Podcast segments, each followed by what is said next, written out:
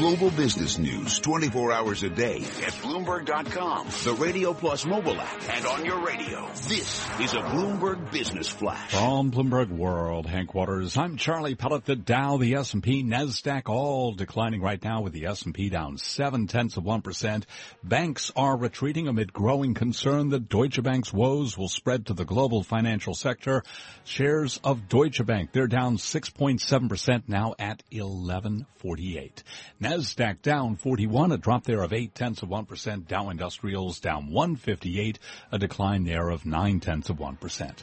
The ten-year up four thirty-seconds, yield one point five six percent. Gold up two thirty the ounce, gaining two tenths of one percent to thirteen twenty-one.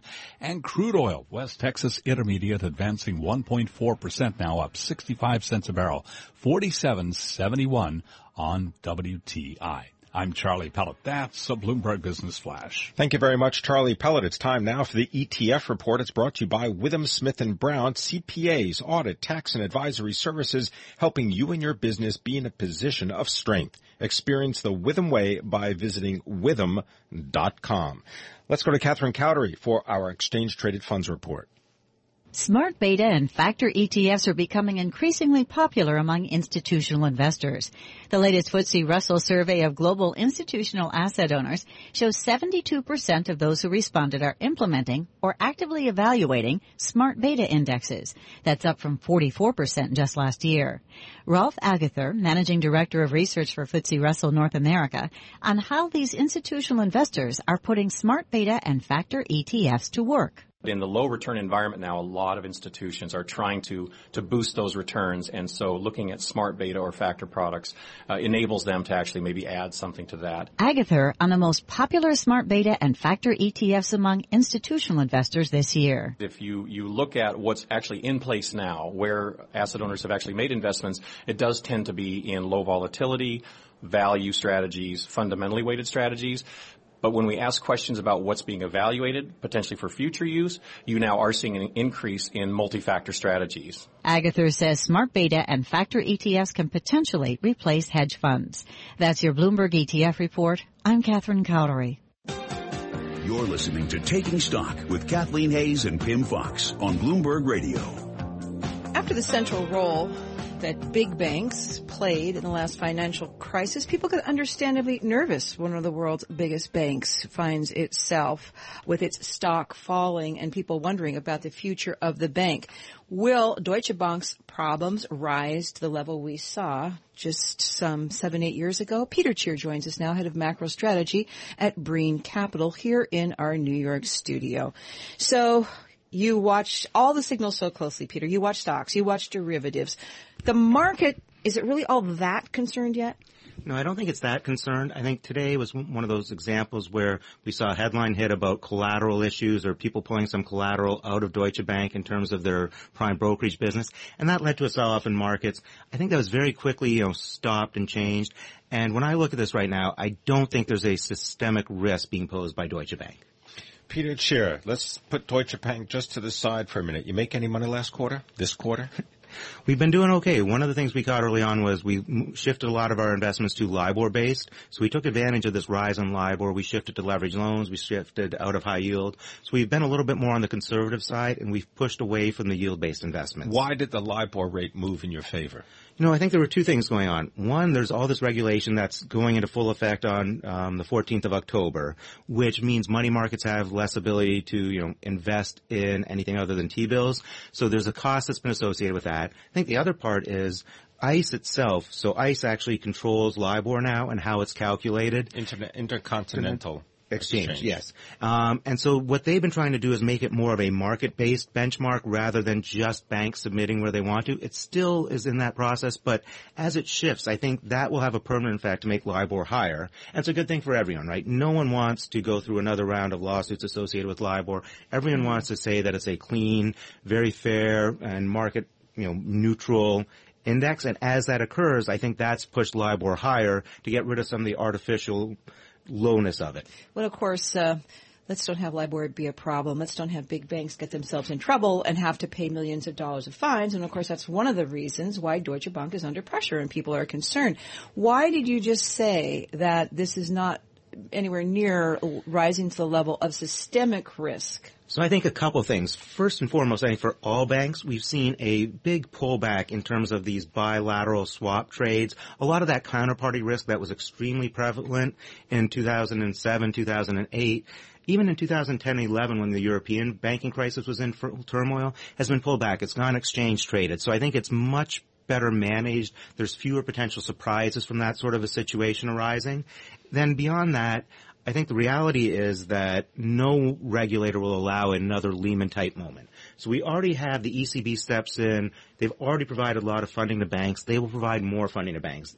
No bank will get into trouble because they can't fund themselves overnight or short-term, because the central banks will provide for that. And then I think the governments at some level, they may extract a big pound of flesh to do so, but at some level they will step in to protect the institutions and the systemic risk. No one wants to even test another Lehman-type moment. All right, so I'm just been trying to get this LIBOR number for you so you can just uh, we can put it into some kind of uh, context here, because, you know, taking a look at what's going on right now in the bond market, you got to, you know, you got buying, right? I mean, yeah. You got the buying at the long and the short end. I mean, the the thirty year is uh, up uh, nine thirty-seconds, two point two seven. You take a look at the uh ten year, we're talking about one point five five, also a bid higher, uh, four thirty seconds. Now, uh, looking uh, at LIBOR, uh, the fix is what? One year LIBOR at one point five five. Right. So you're almost the same as where you are on the ten year. So we've been looking to get people into one year LIBOR type of paper. A lot of it's home equity related. And where you get that pickup and you give up and you don't have to take the interest rate risk.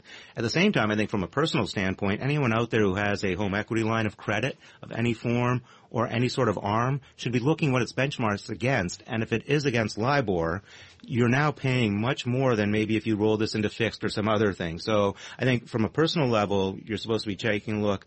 Is your home equity loan tied to LIBOR? If so, maybe you want to reexamine whether floating is the right sense or whether you want to move to a different floating rate benchmark. Of course, rates, uh, a, lot, a lot of global forces that determine broadly where rates are heading, central banks. But I'm, I'm particularly interested in your thoughts on OPEC, because you, uh, like others, are maybe a bit skeptical of where that's going.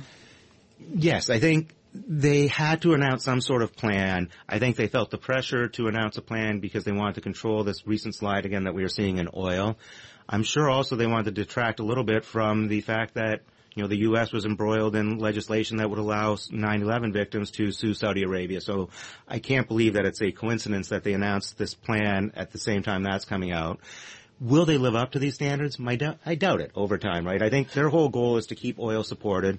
And my view from a macroeconomic standpoint has been that oil will somewhere be in that forty to fifty-five dollar range this year. And I think this just adds to that support. Maybe it'll trade up a little bit more. But as soon as it gets higher, it gets closer to fifty, we'll see pr- selling pressure come in. We'll see cheating within the OPEC nations. I think as it gets down to forty, supply comes off the U S and the OPEC members can say the right things to push it back. Trades you wish you had made during the quarter? You know, I was too pessimistic on the Treasury market. I did not think the Treasury market would rally to these new levels. We backed up to, you know. Why? You know, I think I'm seeing signs that the central banks are pulling back a little bit from Q E, that maybe even the Bank of Japan's hinting at pulling back from Q E. We're like seeing, in what way? Like they're not buying something? That they might buy less of or just stay the same amount. In a world where everyone's been conditioned to see more and more buying, and I thought we're seeing a little bit of signs of inflation, a little bit more hawkish Fed. So that's one thing I definitely missed. Is what was the October fourteenth uh, note that, I, that you want to offer, just in terms of, because we've been talking about that on Taking Stock for a while, and it has to do with money market funds that many people treat as if they are bank accounts, but they are not by any means bank accounts. They are not by any means bank accounts. Having said that, so this is all about breaking the buck, and there's all sorts of rules now to ensure that money market funds can have some, you know, variations in value.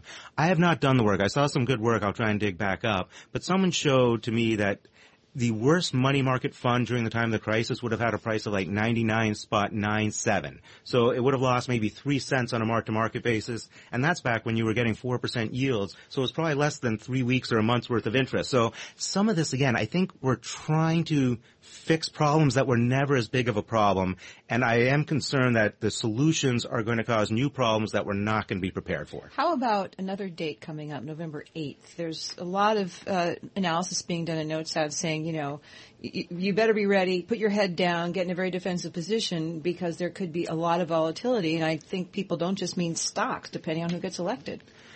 You know, I think that's a risk. I think we see that every election cycle. Traditionally, V I X actually rises coming into October of, or sorry, into during October of election cycles. There's a part of me that wants to be a little bit more optimistic here, that we are more likely to get a surprise. And as a Canadian, I actually don't vote, um, so I'm not opinionated in terms of that. I would like to see, if the Democrats win, a little bit pull back on the rhetoric towards regulation. I think we actually do need less regulation, both in our industry and across the board. And I would like to see that to be the surprise there. And ultimately, you know, there's that old joke about the scorpion and the frog, and the scorpion who stings the frog while giving them a ride across. That's what scorpions do. They sting. Well, Donald Trump is a builder. Ultimately, the thing that he knows how to do is borrow money and build. So I think we'd be surprised. People will actually be surprised by his ability to get infrastructure spending going. Well done. All right. Thanks very much, Peter Tchir. He is the head of macro strategy at Brean Capital. We're going to take you through to the close next on Taking Stock, and this is Bloomberg.